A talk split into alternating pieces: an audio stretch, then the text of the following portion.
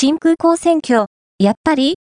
最後の獣、犬の正体が、明らかに、ネズミ、ジェシーの言葉きっかけにネタバレあり、桜井翔さん主演の連続ドラマ、新空港選挙、日本テレビ系、土曜午後10時の第8話が、3月2日に放送された。